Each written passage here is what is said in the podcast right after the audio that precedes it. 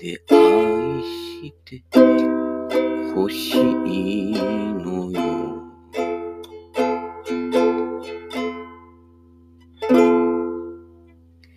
えー、こんばんは、ジョー達也です。あ、違うな。ジョー・ミチルです。違う。誰だっけ？ジョー。ジョー。明日のジョー。違うよ。その、ジョーさんが歌ってたんですよ。はい。ね。まあ、わからない人は検索してください。もうこれがね、俺がね、小学生の頃かな。えー、ラジオから流れてましてね。と、ちょうど同じ時期ぐらいにね、えー、ワイルドワンズのね、君を見つけたこの渚にって爽やかな曲が流れていたりとかね。あと、あずさみちおのね、こんにちは赤ちゃんみたいな感じの、えー、曲が流れていた頃にね、もういきなりですよ。骨まで、骨まで、骨まで愛してほしいのよってなんだこりゃっていう子供心にも一発で覚えますね。これ誰が作詞したかというと、あの、シネシネ団の歌を作詞した川内公派ね、後にあの森進一と揉める人ですけれどもね、えー、やっぱりシネシネ団の歌歌うだけは、作るだけあってね、すごいですね。骨まで愛して。はい。これね、不意に思い出したというかね、この間ね、あの、オールナイトニッポンの復活版で、吉田拓郎が出ててね、吉田拓郎がいきなりね、あのね、なんかあの、えっ、ー、とね、リスナーの、なんか、はがきかなんか読んでて、なんかストレス感じたりなんとかしたときはどうしますかとか言ったときになんかね、これ歌うみたいなこと言ってたような気がするんだけどね。よく覚えてたけどね。いきなり吉田拓郎が今のフレーズを歌い出してね、いや、そこかよみたいな感じでね、えー、何十年間ぶりにね、えー、口ずさむことになりましたという、そういう成り行きですね。はい。えー、ひろゆきより成り行きできてほしいと思います。なんかあの人もね、イベント？ひろゆきだっけ？誰だっけ？わかんないけど。えー、ね、えー、世界を平和にするみたいなね。あれ、2チャンネルって結構荒れてたとこだよなって言うけど、あれもう抜けたんだっけ？何も知らないんだっけ？あの、現代の流行ってることなんか全く知らないんでね。なんか、ちょ、時々聞く、聞くのをね、何かなみたいな感じでチラッとね、覗くだけだからね。うん。よくわかんない。こっちからあんまり覗きに行かないからね。向こうから入ってきた情報だけなのでね。適当なこと言ってるけどね。まあ、勘違いだったらね、ごめんなさいだけどね。うん。あのね、あの、社会を平和にっていうイベントは、あの、実現できません。なぜかというと、社会って概念なんですよ。一人一人の個人の認知までたどり着かない限りは、絶対変わらないわけですよ。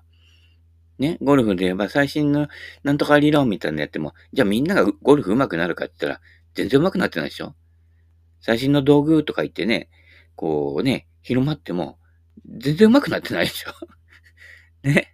で、面白いでしょ？だから、個人の認知で、個人の気づきが起きない限りは、どんな情報で洗脳されても、やはり洗脳なんですよ。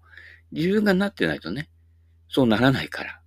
まあ、これはあの仏教で自業自得因果をこうね、えー、という法則なのでね、これは、えー、マーフィーの法則じゃないけど、絶対なんです。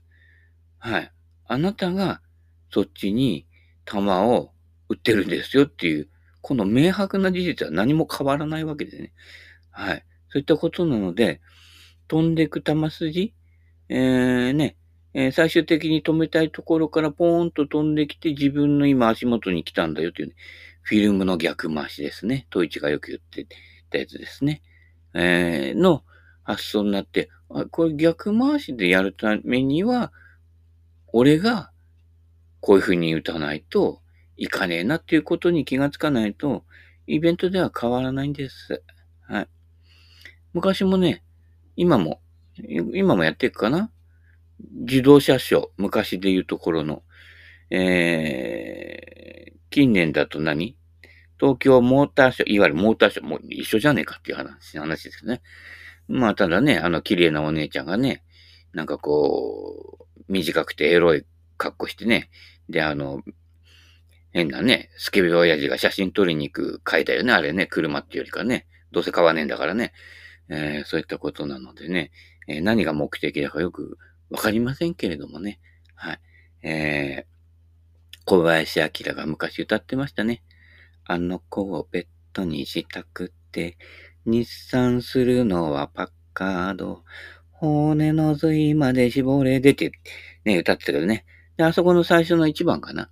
の最後はね、そ、そろそろやめてもいいコロナっていうところで終わってんだけどね。うん、コロナももうやめようかね。もう、やめてもいいコロナじゃない？みたいなね。この間もね、お風呂屋さんでね、某 M さんがね、俺にいろいろ話しかけるから、それに答えてたらね、お風呂場ではマスクしていないので、お話はご遠慮くださいなんて、あの、従業員のおじさんがね、言いに来たけどね、まああの人もね、仕事でやっていくからしょうがないけどね、うん。まあ、言ってみれば長いものに巻かれて生きてる方でございますよ。時給もらってるからね。うん、うん、あああそこであいつら喋ってるけどうるせえよって誰かにね、言われたのかもしれないけれどもね。しょうがないよね。あの、宮遣いは釣れよって話ですけど、昔からそうですけれどもね。えー、そんな感じでね、それはまあ部分的なものはね、まあ、致しかないと。あの、流行にね、乗ってるふりをするということでね。でも対局を見失うと、えー、最初は洗脳されてる感じはないんだけど、徐々にそれが当たり前だと思って、えー、誰かが、専門家が言ったね、空想を信じて、こんなあのね、えー、土佐回りスイングをしちゃうわけですよね。うん。あのね、この間も言った、昨日も言ったっけ？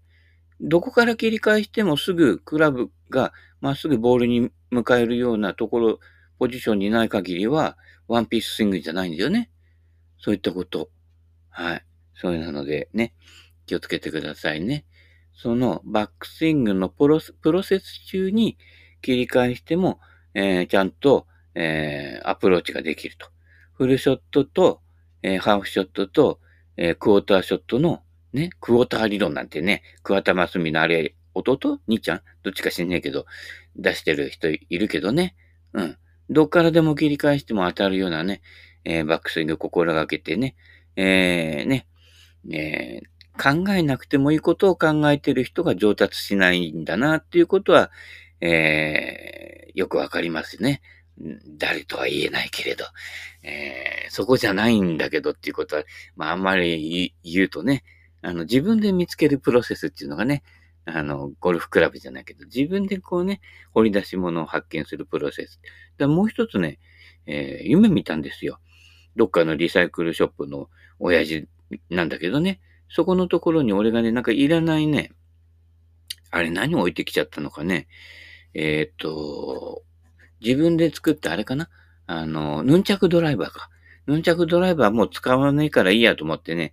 で、売りに出すのとか、いろ、めんどくさいでしょ？あの、なんかこう、住所書いてさ、なんかさ、身分証明書出してさ、で、お金もらうまで待ってさ、で、でも20円とかね、めんどくせえなと思ってさ、どうせあの、ここで売るんだからと思って、ポッとね、置いてったのよ、そのヌンチャクドライバー、その店のね、えー、商品並んでるとかね。じゃあ、それ、そ、そこの親父が見ていて、ね、ちょっと待ってください、みたいな感じで止められて、俺は別に万引きしてんねよ。逆だから、あの、寄付してんだからって言ったんだけどさ、いや、それじゃあ困りますってさ、ね、そんな感じでね、言われて、で、あのね、どうしてそういうことをするんですかって、いや、これこれこうでね、こうで、ね、あんたのところのゴルフクラブもいっぱい買ってんだよって、見なかったって言ったのよ。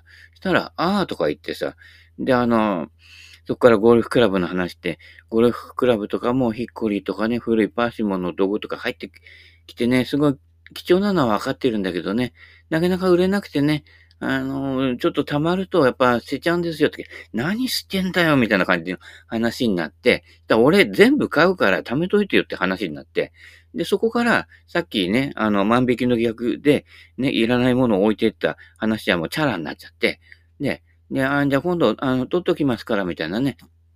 それで、ね、そんな話で、あの、パーシモンとかヒッコリを取っておいてくれる話になってね。あじゃあ今度、今度来た時にね、あの、お渡ししますんでっていう話になって、ね、丸く収まったっていうね。交渉してみるもんだよ。うん。だから、あのー、こいつ頑固そうで話し通らなそうだななんて思わないで、ね、思わずフェイントでね、ちょっとあの、怖そうだったらちょっとね、あそこになんか置いて逃げちゃうとかね、やると、そこでね、そういったやつで目ざといたから、そこからどんなきっかけ、きっかけは何でもいいんですよ。うん、嫌い嫌いも好きのうちだからね。うん。そういったところからやるとね、結局あの、パーシモンとかヒッコリーとかね、うん、ただでもらえるゴミ分の、俺、俺、これ、これさ、あの、夢でよく見る話ってさ、よくよく考えてると、見るとさ、俺、現実の世界でもやってるなっていう話でね。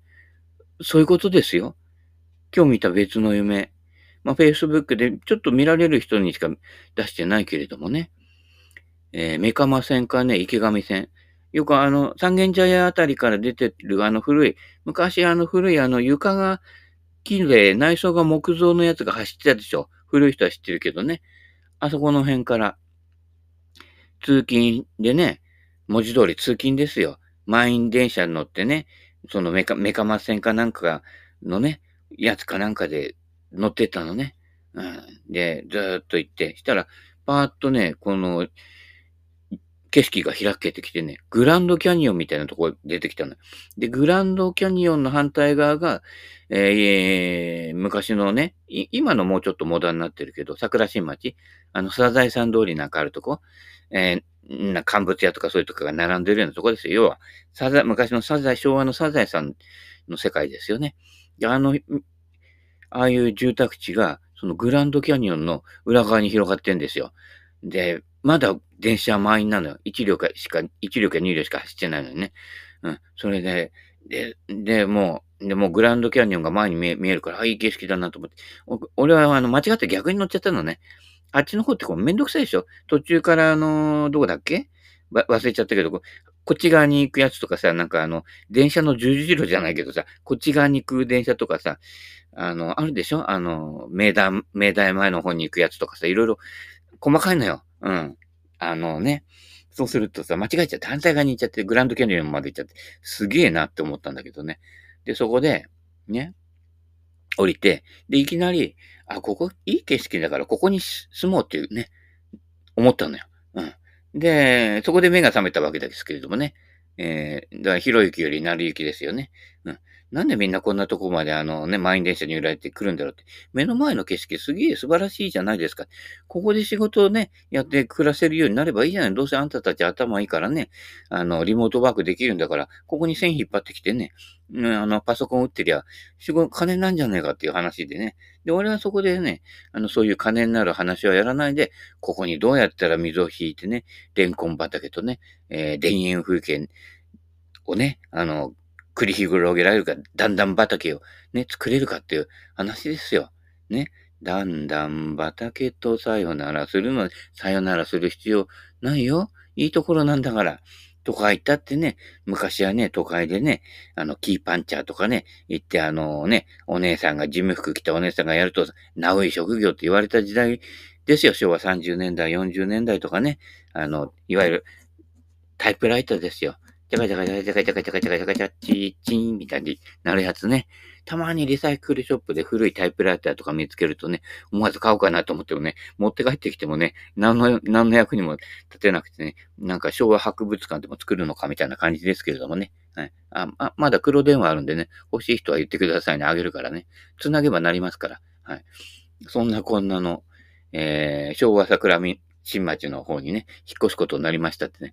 まあ、現実世界でも、俺だから前は千葉県側に住んでたのよ。うん。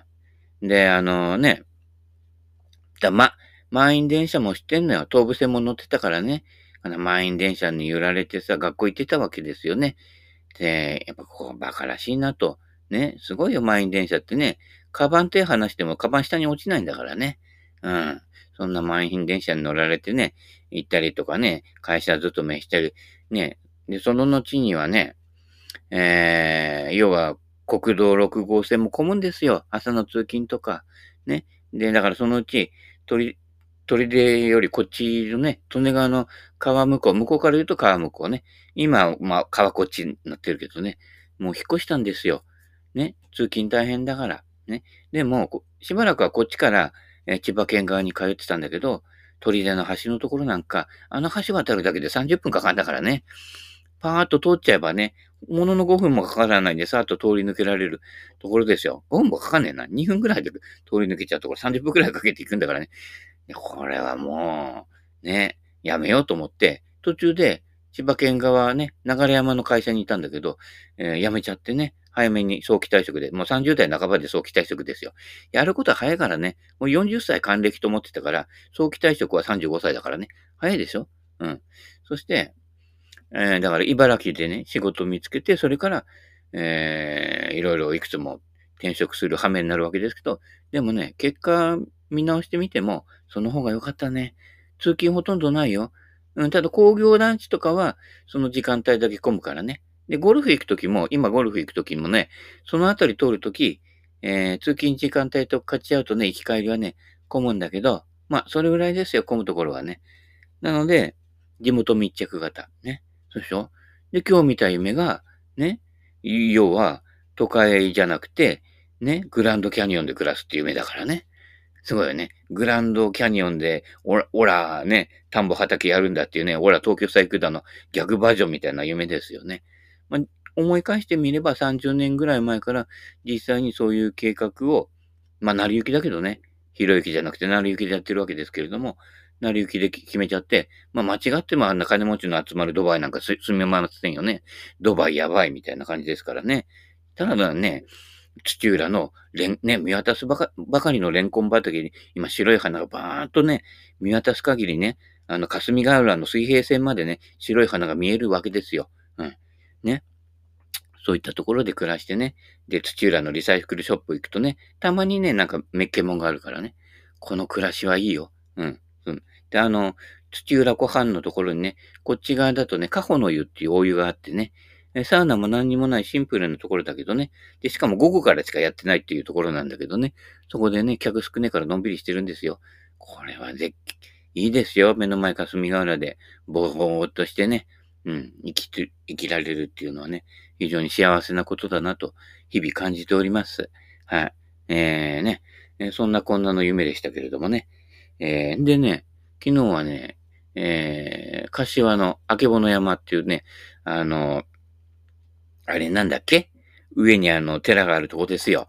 うん。あえっ、ー、と、帝釈天じゃなくて、伏せ弁天。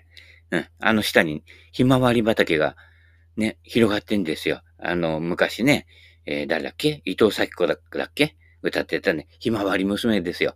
ひまわりおばさんばっかりだったけどね。あ、中にちょっとね、可愛い子がいてね、ちょっとね、いいお尻だなとか思ったけどね。まあそ、そんなことはまあどうでもいいんだけどね、知りませんみたいな感じですけれどもね。で、あの、ひまわりのね、写真をね、えー、デジカメで撮ってんだけど、なるべくね、昭和の、えー、L 版にプリントした写真ぐらいのレトロ感を出したいので、カメラも古いの使って、セッティングもね、ちょっと粗めにして、で、あのー、それを、えー、Facebook とかに上げる場合でも、えー、なるべくその L 版の写真に近いようにね、えー、して、えー、直して、え出しておりますのでね、その辺もね、え、気がついた方はね、え、見ていただきたいなと思いますけれどもね。はい。え、そんな感じでね、写真撮ってたらそこに池があるんですよ。で、ちっちゃな池で、えー、ハスの花がちょっと咲いてるんですけれども、そこチラッと見たらね、黒い動くものがいて、なんだ？と思ったらね、まあ、最初には神さんが見つけたんだけどね。で、よく見ると、あのー、左陣五郎、あ、違う違う、えー、玄五郎。大きいやつじゃないけどね。玄五郎もいろんな種類あって、大きいのちっちゃいのって、ちっちゃい玄五郎だったんだけど、あの、金分みたいな形してで、水の中泳ぐやつですよ。ね。あれがいて、俺ね、玄五郎ここ近年ずっと見てなかったので、ね。裏の田んぼの方でも見、田んぼとかほら、あの、農薬とか使っちゃって、やっぱりね、生き物住めないんですよ、昆虫類がね。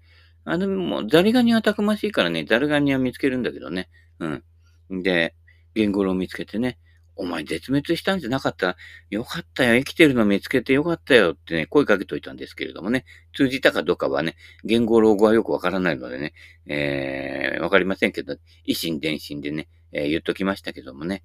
だからあのね、見ざる聞かざる言わざるだっけ？左陣五郎だっけ？誰だっけ？よくわかんないけどね、あちこちでね、えー、左陣五郎作なんて国宝に指定されてるけど、あんなどうでもいいんですよ、もうし。ね、陣五郎も死んじゃってるしね。今、ね、あれ、ね、めでる人だってあんまいないんだよね。文化財保護法なんて言ってるけど、文化財めめでる人実際には少ないじゃない？うん。やっぱりあの、使ってなんぼだからね、パーシモンやヒコリじゃないけれどもね。うん。なので、それより、今、今生きてる言語をね、大事にできない環境だったら、やっぱ人間もね、えー、幸せにはならないよと。ね。そうやって、虫と話せるようにならないと、虫の知らせもやってこないわけよ。うん？ね？あの、ね、昔は父既得なんてね、あの電報で言ったけれどもね、今病院から電話かかってきてね、ああ、もうちょっと危ないんで来てくださいなんて、ね、言われるけど、いや、そういうのなくても、そろそろ危ねえなって思うのよ。それはあの、かな文化なんかが飛んできてね、あのー、普段ね、ひっついてない網戸とかにひっついてくるわけですよ。昔はすごいよ。こっちもそうだけど、ね、あのー、千葉に住んでてきた時でもそうだけど、昭和のね、40年、50年前っていうのは、ね、網戸のところでね、夏スイカ食ってると、ブーンって飛んできて、なんかでかいもん網戸に止まってるなと思ったらさ、あの、カブトムシとかね、クワガタが網戸に引っかかってるわけですよ。ひっついてるわけね。だから、それね、あの、捕まえて、今食ってるスイカのあの、食い終わった下の方をね、あげるとね、チューチューチューって吸い始めるんだよね。そういう時代でしたよ。で、あの、知り合いのね、ちょっと離れた田んぼの方に行くと、あの別にあの、ほら、ホタルをホタルを田んぼに戻そうみたいな活動、あちこちでやってる人にそ、そんな活動しなくても、ホタル飛んでんだよ。うん。ほうほうほうたる来いみたいな感じでね、ほわーっと飛んでるわけですけれどもね。そういうね、景色がまだね、50年ぐらいまではあったんだよ。今全然なくなっちゃったでしょ。あえて守らないとね、あのー、保護できないっていうね。あの、文化財保護しなくてもいいからね、パーシモンと糸巻きボールと、ね、あの、言語の保護ね、守って育ててくださいよ。家庭菜園やってる場合じゃないからね。うん、家庭菜園やっててもね、あの DDT とかね、振らないでください。あの白い粉。ああれは違うか、あの、戦後のね、あの、虫が湧くんでやったってやつですけどね。まあ、俺は、俺はその時代知らないんだよ。その、あの、一回り下で生まれたからね。うん。でも、えっ、ー、とね、脱脂粉乳が俺のちょっと上の世代から脱脂粉乳じゃなくなったっていうね、えー、瓶の牛乳、えー、その後はね、三角パックの牛乳だったかな、なったぐらいの世代ですのでね。だからあの、牛乳を飲みなさいっていうことですけどね。俺が散々それ言ってるから、ね、あの、牛乳焼酎くれた人いるけどね、あの、牛乳焼酎だから牛白いのかなと思ったら、透明で普通にね、あの、焼酎でしたけど、あのね、生で生地で飲むと、そのまま飲むと、あの、白いんだけど、香り、鼻に、飲んだ後ね、鼻で息すると、で、鼻で息すると、遠くで牛乳のね、北海道の牛さんのね、鳴き声が聞こえた。うーんっていうね、あの、昔のシャボン玉ホリデーのね、あのあれですよ、入りのとこですよ。あの、花はじめとね、あのね、ザ・ピーナッツがね、掛け合い漫才みたいなのやってね、そこで、うーんっていう、そこから、シャボンダマルルルルルルルって始まるわけですけれどもね、えそんな感じのね、えー、鼻に抜ける牛乳の香りが、えー、いたしました。ありがたいものです。持つべきものはね、はい、えー、そういうか、そういう、ね、あの、シャレのわかる方、ね、大事ですよ。うん。で、もう一人の方からはね、えー、お酒もらったんですけど、あの、ちょっと別にあの、もらっといて文句言うわけじゃないんですけれども、一升瓶でもらったんだけど、あの、あれね、発泡型の、発酵してる、あの、お酒なので、本当は洋冷蔵なんですよ。ところが、うちの冷蔵庫、一升瓶入るとこないんですよ。で、置けないから、これあの、冷やして飲まないとやっぱり発泡タイプのやつは持ちが悪いのと、やっぱりうまさがね、うん、夏爽やかに飲むには、冷やして、冷酒で飲むといいんだけど、一升瓶入んねえな。だから、詰め替えました。空いてる、あの、4号瓶かなんかにね、入れて、そうすると冷蔵庫に入るんだけど、だからあの、くれぐれも、あの、もらう方が文句言っちゃいけないんだけど、一升瓶で発泡型とか、冷蔵庫に入れとかなくちゃならない生酒っていうのは、持ちが悪くなるし、あの、風味が活かせなくて、常温で置いていくと、どんどん飛んでっちゃうのね。うん、蓋しててもやっぱり、あの、飲むとき開けるからね。あそういったものなので、あの、そういう発泡タイプとか、いわゆる生酒とか、そのタイプの場合は、あの、要は 720ml、40ml だけ？えっ、ー、と、4号瓶の方でお願いします。で、常温で置いといた、置いて、そのまま大丈夫なやつ、あの、銀醸酒、普通の銀醸酒タイプとか、そういったタイプは、あの、一生瓶でください。要求してんじゃねえかっていう話ですけどね。あの、その辺、えー、をわきまいた上でね、あの、えー、送り合い、巡り合い、触れ合い、ね、えー、いうのね、えー、行くと、えー、えー、うまく回っていくんじゃないかと、世の中ね。お金で回そうとしてね、困ってるところには金与えればいいんだっていう、そんなバカなね、あの、政治やってる人にならないようにね、あの、ぶつぶつと、ね、そこに気持ちとシャレが入っているかどうか、ね、そこが大事なのでね、うん、えー、その辺をね、やっぱそのプロセスのね、プロセスをどれだけ見落としてないか。ここが人生の流れ目ですから。流れ目って、うん、変わり目ですからね。あの、結果にコミットしちゃって、プロセスを見落としてると、ま、もう毎日言ってるけどね、そうすると道を誤るというね、まあ誰とは言えないですけれどもね、そういったことなのでね、だからあの、何々するために活動してるんだっていう、そういう高い目的はいいけど、だから成り行きできてる人の方が、あで、満員電車に乗ったけど、着いたのがグランドキャニオン桜新町だから、そこで住もうって、もうその瞬間に決めるわけですよ。まあ俺の実際の人生もそんな瞬間瞬間で、ね、向こうからね、あのー、ね、えー、ベルトコンベアの反対側にいたね、女の人とね、今結婚しちゃってるわけですけれどもね。うん。そういったことなどな、なりげてこう、流れでベルトコンベアでね、神さんが運ばれてきたから、しょうがね拾っとくかみたいな。ど、どっちが拾ったんだかよくわ、わかんないんだけどね。向こうから言わせればね、お前を拾ったんだっていう話になりますけれどもね。まあどっちでもいいんですけれどもね。成り行きできる。成り行きできるからプロセスが生きてくると。プロセスがわからないやつはどんなに結果がね、素晴らしくてね、お金儲けようが何しようがね、世界的に有名になろうがね、衆議院選挙に合格しようがね、境町のね、村長になろうがね、あ、村長じゃね、町だから村長じゃね、村長はみ、美穂村だな。うん、美穂村とかね、東海村はね、よそから金が入ってくるからね、村のままでいられるっていうね、そういう事情もありますけれどもね。でもちょっと裏のね、あの、岡平のね、公園の方に行くとね、もうね、イノシシの跡ばっかりだよ。あれ絶対ね、夜、ね、彼女ができたからってあそこでなんかしようとか思って言っちゃダメだよ。あのね、イノシシすごいからね。うん。あの、茨、都会の方のね、夜の公園ならまだね、いいけど、田舎の方のこっちの方の夜の公園来ると、イノシシとか、いろんなね、やついっぱいいるんで、はい。大変ですから、気をつけてください。山の方とかも、イノシシいるんで、子育てしてるイノシシ、ああ、かわいいなんて言ってる場合に突っ込まれますからね。気をつけてくださいね。突っ込まれるのは、ゴルフスイングと、ね、あの、ギャグだけにしてください。はい。そんなこんなの。あ、また頑張らない決ま方までたどり着かなかったよね。もうちょっとで第2章終わるのにね、しょうがないけどね、お時間となりましたので、何の話だかよくわかんなかったけど、はい。今日も成り行きで終わります。それではまた。バイバイキン。